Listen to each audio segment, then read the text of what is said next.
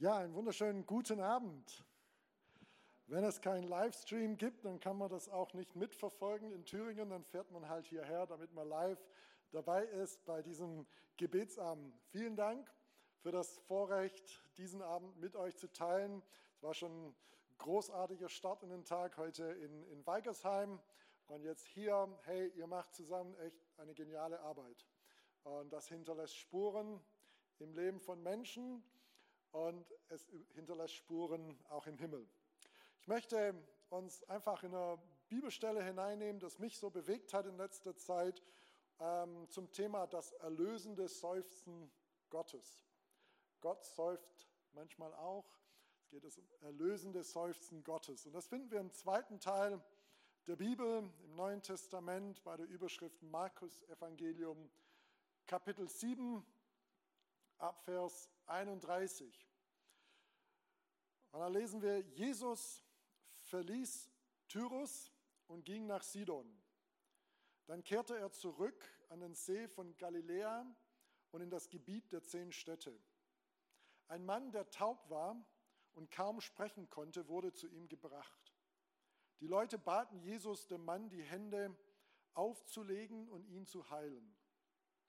Jesus führte ihn an einen ruhigen Ort fort von der Menge. Er legte seine Finger in die Ohren des Mannes, dann benetzte er die Fingerspitzen mit seinem Speichel und berührte damit die Zunge des Mannes. Schließlich blickte er zum Himmel auf, seufzte und befahl, Hephata, das heißt, öffne dich. Und im selben Augenblick konnte der Mann hören und normal sprechen. Jesus ermahnte die Menge, niemandem davon zu erzählen. Doch je mehr es ihnen verbot, desto rascher verbreiteten sie die Nachricht, weil sie vor Staunen völlig außer sich waren. Wieder und wieder sagten sie, es ist alles wunderbar, was er tut. Er heilt sogar die Tauben und die Stummen. Der erste Gedanke, den ich mit euch teilen möchte hier, ist, Gott sehnt sich mit dir nach der Erlösung, nach der du dich sehnst. Schwierige Satzstellung. Gott sehnt sich mit dir nach der Erlösung, nach der du dich sehnst. Es gibt eine Wanderung in unserer Familiengeschichte, die wir wahrscheinlich nicht vergessen werden.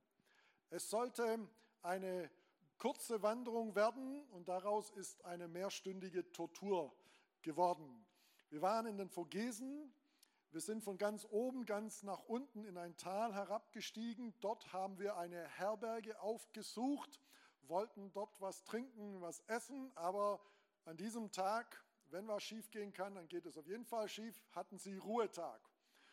Und wir waren zu viert unterwegs, Mama und Papa und zwei Kinder.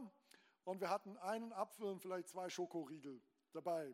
Also ganz runter ins Tal, ganz wieder hoch und auf der anderen Seite wieder runter zum Auto. Ich hatte meine Familie völlig in die Irre geführt. Einen riesigen Umweg mussten wir laufen. Und ich sage euch, Umwege sind mühsam. Vor allem mit kleinen Töchtern. Jesus führte sein Team einen außergewöhnlichen Umweg. Wir haben hier von ein paar Orte gelesen, Tyros, Sidon, zehn Städtegebiet. Und Jesus fing am westlichen Ufer vom See Genezareth an. Das war so in Israel, an diesem Gebiet hat er sich am meisten aufgehalten. Dann ging er nach Tyrus, von dort ging er noch weiter nördlich nach Sidon und dann ist er zurück, aber nicht wieder auf dem westlichen Teil, sondern im östlichen Teil von See Genezareth in das sogenannte Zehn-Städtegebiet. Wir fragen uns, warum wird das alles so in der Bibel aufgelistet, hey, die Bibel könnte man viel schneller durchlesen, wenn solche Details, mit denen wir nichts anfangen können, weggelassen würden und wir einfach zur Hauptsache kommen. Aber ich glaube, hier steckt etwas dahinter. Jemand hat ausgerechnet, dass das so eine Strecke war von ca. 195 Kilometer. Das sind für alle, die Schritte zählen, ca. 325.000 Schritte. Wenn du also jeden Tag 10.000 Schritte gehst, wie du solltest, wärst du über einen Monat unterwegs. Und was wirklich erstaunlich ist, dass Jesus diesen langen Weg auf sich nimmt, um in das Zehn-Städte-Gebiet zu gehen. Weil er war schon mal dort. Und es war nicht wirklich so eine tolle, ein tolles Erlebnis. Er kam dorthin, traf auf einen leidgeplagten Menschen, hat diesen Mann befreit, hat ihn geheilt, hat ihm ein gesundes, gutes Leben geschenkt. Er war ein Schreckgespenst der Gegend, alle mussten ihn vermeiden. Jetzt war er völlig gesund, die Gefahr war gebannt. Und was sagen die Menschen zu Jesus? Dankeschön, coole Nummer, kannst mal wiederkommen. Ähm, ich habe da auch einen Ehemann, der ist auch komisch drauf, könntest du ihn auch gesund machen. Nee, nichts. Alles, was sie zu Jesus sagen, ist, bitte geh. Du bringst unseren normalen Alltag zu sehr durcheinander. Und Jesus geht. Mein Umweg kann ich wenigstens als Versehen verbuchen. Jesus geht jedoch absichtlich einen Umweg zu Menschen, die ihn gar nicht bei sich haben wollen. Aber Jesus wollte bei diesen Menschen sein. Und das ist die Botschaft unserer Bibel. Gott will bei den Menschen sein, selbst dann, wenn wir nichts von Gott wollen. Jesus geht die extra Meile, macht sich extra Mühe und überwindet Ablehnung, um bei Menschen zu sein, die ihm aus ihrem Leben weggeschickt haben. Vielleicht denkst du, dass du nicht mehr mit Gottes Hilfe rechnen kannst, weil du nicht gut genug bist, weil du vielleicht Gott den Laufpass aus deinem Leben gegeben hast vor ein paar Jahren und dass du diese Entscheidung jetzt nicht rückgängig machen kannst. Dann hast du falsch gedacht. Jesus, Gottes Sohn, bringt seinen Schrittzähler zum Explodieren, um bei Menschen zu sein, die ihn abgelehnt und weggeschickt haben. Warum? Auf einer Internet-Webseite habe ich folgendes Angebot gelesen. Genug von Werbung, die Erlösung. 1,94 Euro monatlich. Wir sehnen uns nach Erlösung. Und wenn es eine Webseite ist, die ohne Werbung auskommt, da sind wir sogar bereit, für diese Erlösung 1,94 Euro im Monat zu zahlen. Wir Menschen sehnen uns nach Erlösung.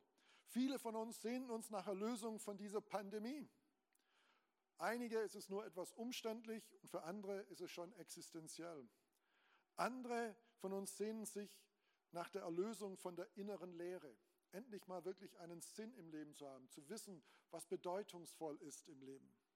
Andere von uns sehnen sich nach der Erlösung von dem Single-Dasein. Andere wünschen sich Erlösung von ihrer Partnerschaft oder wenigstens, dass Erlösung in ihre Partnerschaft hineinkommt. Wir sehnen uns nach Erlösung von dem, was unser Leben beschwert und mühsam macht. Und wisst ihr was? Jesus überwindet Blockaden, um Menschen zu erlösen. Jesus überwindet Blockaden, um Menschen zu erlösen. Die Menschen im Gebiet der zehn Städte bringen einen Mann, er war taub und er konnte kaum sprechen. Und sie bitten Jesus, diesem Mann die Hände aufzulegen und ihn von seinem Leiden zu erlösen. Und diese Begebenheit ist für uns festgehalten, damit wir tief begreifen, Gott teilt unsere Sehnsucht nach Erlösung.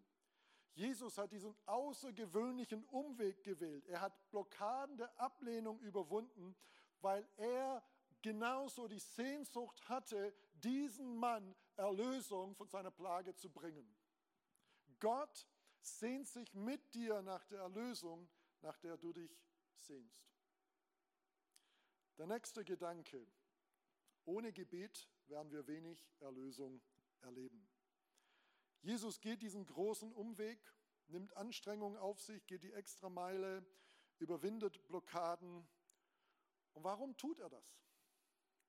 Um ein kurzes, aus einem Wort bestehendes, erlösendes Gebet zu sprechen. Jesus nimmt das alles in Kauf, um zu beten. Also ich weiß nicht, was du auf dich genommen hast. Also ich denke, ich könnte heute schon mal ganz gut punkten und sagen, also ich, habe 600, ich werde 600 Kilometer insgesamt auf mich genommen haben, um heute hier dabei zu sein, um hier zu beten. Wer das toppen will, der muss schon mal was bieten. Aber wenn ich dann in das Leben von Jesus hineinschaue, was er auf sich genommen hat, um nur an diesem Zeitpunkt bei diesen Menschen zu sein, um einmal dieses erlösende Gebet zu sprechen, das hat er getan. Warum? Weil er weiß, dass dieser Mann Erlösung braucht und das Gebet da hilft. Und so spricht er dieses Gebet, Hephata, das heißt öffne dich. Jesus nimmt alles auf sich, um für diesen Mann zu beten. Wenn es um das Gebet geht, dann scheint es so, als würden unsere Umstände uns immer unmöglich machen, Zeit dafür zu finden. Der gewohnte Alltag muss neu strukturiert werden, Umwege müssen in Kauf genommen werden, Blockaden müssen überwunden werden, um einfach zu beten. Aber auf der anderen Seite, wenn wir eine Sehnsucht nach Erlösung in unserem Leben haben, auch Erlösung von Dingen, die noch nicht so geordnet sind und noch nicht so sind, wie sie sein sollen. Wenn wir diese Sehnsucht nach Erlösung in unserem Leben haben und auch im Leben der Menschen, die uns nahestehen, dann ist Gebet nicht eine Option. Dann ist Gebet ein wesentlicher Teil der Lösung. Ohne Gebet werden wir wenig Erlösung erleben. Denken wir einfach drüber nach. Jesus, Gottes Sohn. Selbst, dem Sohn, selbst der Sohn Gottes muss zum Himmel aufblicken und beten. Und wenn der Sohn Gottes beten muss, wie viel mehr müssen wir beten? Sein Seufzen ist Ausdruck einer Schwere in seiner Seele. Und ich glaube, als Jesus diesen Mann sah, dann merkte er, es ist nicht nur eine äußere körperliche Einschränkung, sondern die Botschaft von Markus, die Markus uns rüberbringen will in seinem Evangelium, ist, hinter der Kulissen tobt ein Battle gegen Licht und Finsternis. Und Jesus weiß, dass es hier nicht einfach um eine neue Heilkunst geht, sondern hier geht es um einen Kampf zwischen Licht und Finsternis. Und da drin liegt die ganze Schwere seines Seufzen, um diesen Kampf, dieser Erlösung der Finsternis abzuringen. Jesus wusste, wie wichtig Gebet ist. Das sehen wir auch woanders in seinem Leben.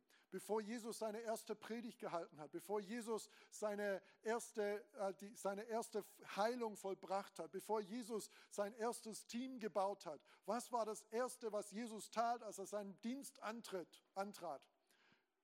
Er ging in die Wüste, um 40 Tage ein Sabbatical zu machen und zu fasten, um bei Gott zu sein. Einfach nur bei Gott zu sein. Stellt euch vor, ihr würdet jemand von der Bibelschule bekommen und er würde seinen Dienst hier beginnen und das Erste, was er tun würde, ist 40 Tage Sabbatical zu machen. Krass, oder? Ähm, ja, und dann hat Jesus endlich nach 40 Tagen Fasten, Beten, hat er endlich seinen ersten Dienstauftritt. Er heilt Menschen, er predigt, er hilft den Menschen von morgens bis abends, da ist er richtig tüchtig. Und dann geht er schlafen und dann kommt seinen zwei, sein zweiter Diensttag, also nicht der Dienstag, sondern Diensttag. Und was, was macht er da? In der Bibel lesen wir ganz früh, als noch Nacht war, ging Jesus allein an einen einsamen Ort, um zu beten. Er war doch gerade 40 Tage beten hat einen Tag gearbeitet und was macht er am nächsten Tag? Beten. Irgendwie, glaube ich, wusste Jesus, dass Erlösung nicht leicht daherkommt. Erlösung ist nicht einfach machbar. Erlösung findet nicht statt, weil wir ein paar gute Argumente für den Glauben haben. Erlösung findet nicht statt, weil wir uns mit einer hohen Qualität und Kompetenz präsentieren. Erlösung findet nicht statt als Belohnung dafür, dass wir es geschafft haben, eineinhalb Tage lang nach dem Willen Gottes zu leben. Versteht mich nicht falsch. Ich will auf keinen Fall andeuten, dass unser Tun völlig unwichtig ist. So, wir beten mal und dann müssen wir gar nichts anderes tun. Nur beten und der Herr Jesus, der ist ja so lieb, der macht das dann schon. Nein, Jesus hat Kilometer auf sich genommen. Jesus hatte Argumente für den Glauben. Jesus lebte ein Leben vollkommen in Einklang mit dem Willen Gottes. Und Jesus achtet auf ein liebesvolles und barmherziges Verhalten. Die Art, wie Jesus mit diesem Mann umgeht, ist erstaunlich. Er nimmt ihn auf die Seite von der Menge weg. Warum? Er ist taub, er kann nicht hören und er kann kaum reden. Und alle zerren an ihn in irgendwelche Richtungen und er weiß nicht, was passiert hier mit mir. Ist es was Gutes oder kriege ich jetzt irgendwie Prügel? Und dann bringen sie zu Jesus und was tut Jesus? Jesus will keine Show daraus machen. Jesus will nicht sagen, hey, das macht sich gut, wenn ich denn jetzt hier heile, dann kann ich ein Buch darüber schreiben. So sieben Schritte zur Heilung und wo du dein Geld hinschicken kannst. Ähm, sondern Jesus nimmt den Mann auf die Seite, damit er in einem, einem sicheren Ort ist, damit er zur Ruhe kommen kann und auf Jesus konzentrieren kann. Jesus kommuniziert auf eine liebevolle Art und Weise mit ihm, so wie er das versteht. Er tut seine Finger in seine Ohren, um zu signalisieren, ich werde jetzt mich um deine Ohren kümmern, um deine Taubheit kümmern. Dann tut er seinen Finger mit Speichel nass machen und legt es auf seine Zunge und will damit sagen, ich werde mich jetzt um deine Sprache kümmern. Jesus geht liebevoll mit den Menschen um. Wenn wir beten, heißt nicht, dass wir nicht mehr barmherzig sein müssen, sondern Jesus achtet auch auf das, was er tut. Jesus war nicht nur ein Beter, er war auch ein Macher. Er tat, was in seiner Macht stand, um Menschen Erlösung zu bringen.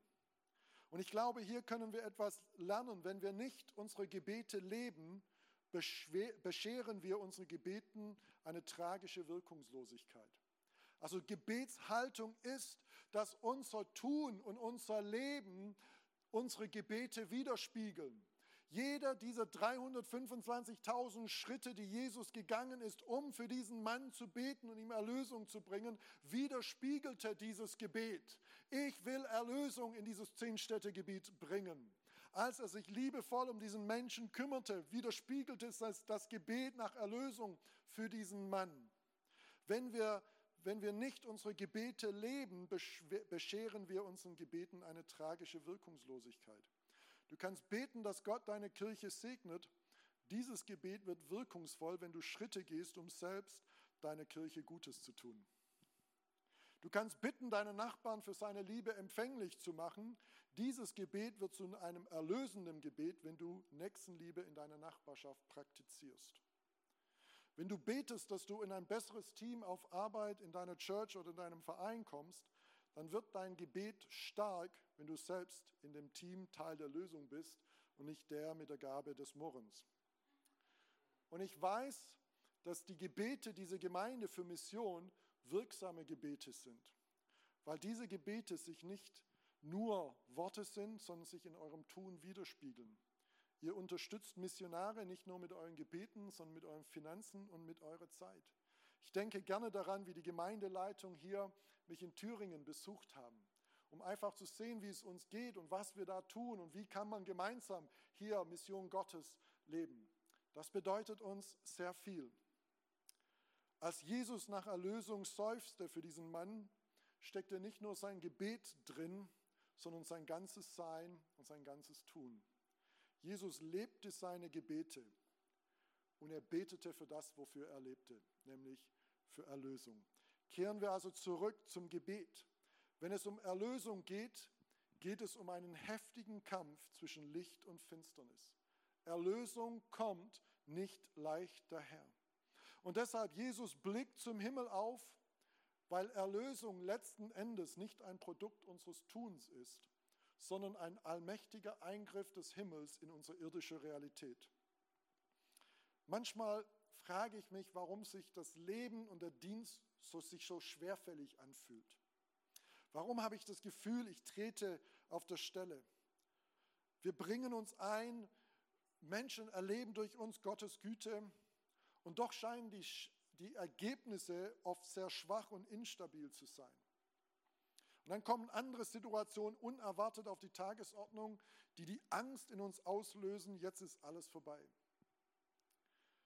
Und in diesen Augenblicken, in diese schlaflosen Stunden in der Nacht, bin ich dabei zu lernen, so wichtig mein Tun ist, so wenig wird es hier weitergehen, wenn es keinen allmächtigen Eingriff des Himmels in unsere irdische Realität gibt.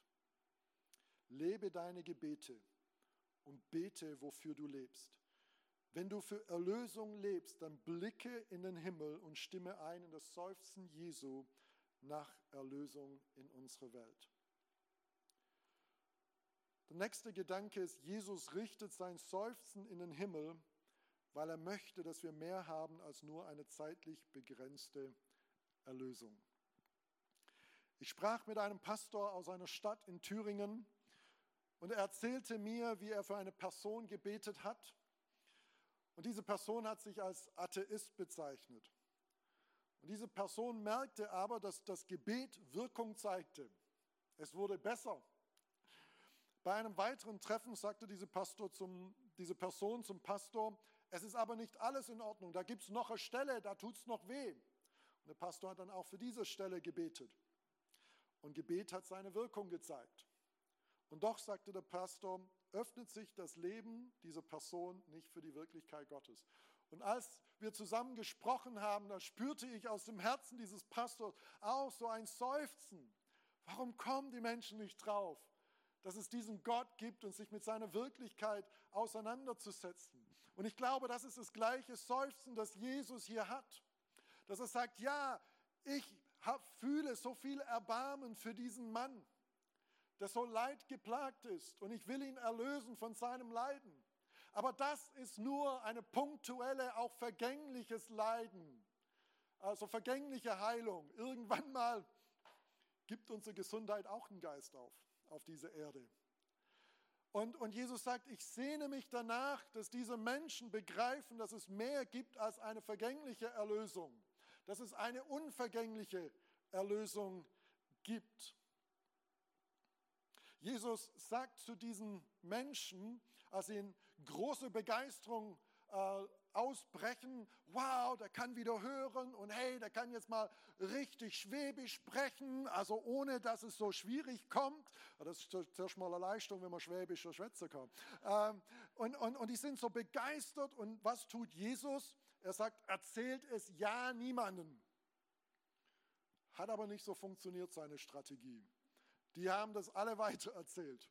Ja, das ist irgendwie, muss man, also liebe Eltern, vielleicht hier als Strategie. Was passiert, wenn ihr zu den Kindern geht und sagt, bitte räumt euer Zimmer auf? Wird kein Zimmer aufgeräumt. Versucht mal Jesus eine Strategie. Du darfst auf keinen Fall dein Zimmer aufräumen. Mal gucken, ob das dann irgendwie funktioniert. Na, ist das Zimmer aufgeräumt. Und vielleicht, Pastor Markus, musst du hier auch so die, die Strategie ändern. So nicht immer sagen, hey, ladet eure Freunde ein, bringt sie mit, sondern du wirst ja nicht nächsten Sonntag irgendjemand mit in den Gottesdienst bringen. Absolut verboten. Vielleicht kommen dann mehr. Wer weiß. Also Jesus hat zumindest diese Strategie angewandt. Und da gibt es aber einen tieferen Grund, glaube ich, dahinter. Weil sie haben Jesus als Problemlöser erkannt. Jesus löst Probleme. Jesus hilft mir punktuell. Jesus macht meine Umstände gut. Aus dem Sturm macht er eine sanfte Brise für mein Leben. Das ist, was ich will. Nicht mehr. Wisst ihr, Leute haben nichts gegen Jesus, solange er ihnen hilft und gibt, was sie wollen. Aber Jesus hat gemerkt, das ist vergänglich. Leute, irgendwann mal ist es vorbei mit jeder Lebensverbesserung hier auf Erden. Die Gesundheit wird mal vorbei sein, der Traumjob wird durch die Rente abgelöst. Und wenn eine Schwierigkeit überwunden ist, sei getrost, es kommt die nächste. Ja. So. Und Jesus wollte, dass die Menschen nicht ein falsches Bild von Jesus weitergeben, sondern dass sie zuerst mal richtig begreifen, wer er ist. Nicht nur einer, der punktuell Erlösung bringt, sondern dass er schlechthin der Erlöser ist. Und etwas weiter hinten in der Bibel lesen wir Folgendes. In unserem sterblichen Körper seufzen wir. Da wieder dieses Seufzen. In unserem sterblichen Körper seufzen wir, denn wir möchten lieber gleich unseren neuen Körper anlegen und vom Vergänglichen in das ewige Leben überwechseln. Hier haben Menschen etwas begriffen. Gott hat eine Sehnsucht, dir hier und heute jetzt in deiner Not zu helfen. Aber Jesus hat noch eine größere Sehnsucht, dass du eine unvergängliche Erlösung erlebst und dass Menschen diese unvergängliche Erlösung erfahren. Gottes Sehnsucht nach Erlösung geht weiter als unsere Sehnsucht nach Erlösung. Sein Seufzen hier, sein Gebet, Hey Vater, werde geöffnet, ist nicht nur auf die Ohren der Menschen gerichtet oder auf diesem einen Menschen gerichtet, dass er wieder hören kann, sondern es ist das Gebet, das er über dieses Zehn-Städte-Gebiet ausspricht, dass die Herzen geöffnet werden, dass sie begreifen, er ist der Erlöser, der von Gott gekommen ist, um unsere Vergänglichkeit zunichte zu machen und unser unvergängliches Leben zu bringen. Erlösung können wir nur empfangen, wenn unsere Herzen sich noch weiter öffnen. Und deshalb stimmen wir in diese Woche ein in das erlösende Seufzen Gottes. Hefata, öffne dich. Mehr und mehr spüre und lerne ich, dass überall, wo Menschen Jesus als ihren Erlöser entdecken sollen, überall dort braucht es Männer und Frauen, die in Gottes erlösendes Seufzen einstimmen und beten, Hefata, öffne dich.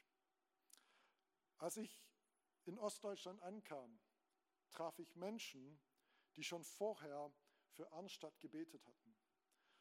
Ich traf einen Pastor, der extra von Kanada damals nach Deutschland geflogen ist, um eine Woche in Arnstadt für Arnstadt zu beten. Als wir dort ankamen, kamen andere ältere Christen auf uns zu und die sagten, ihr seid die Erhörung auf unsere Gebete. Und ich bin überzeugt, sie haben recht. Wir haben dort nicht einfach angefangen, weil wir die Ersten waren, die auf diese Idee kamen, sondern andere waren vor uns dort und haben dieses Gebet, seinem übertragenen Sinngebet, öffne dich, dass diese Stadt sich für das Evangelium öffnet.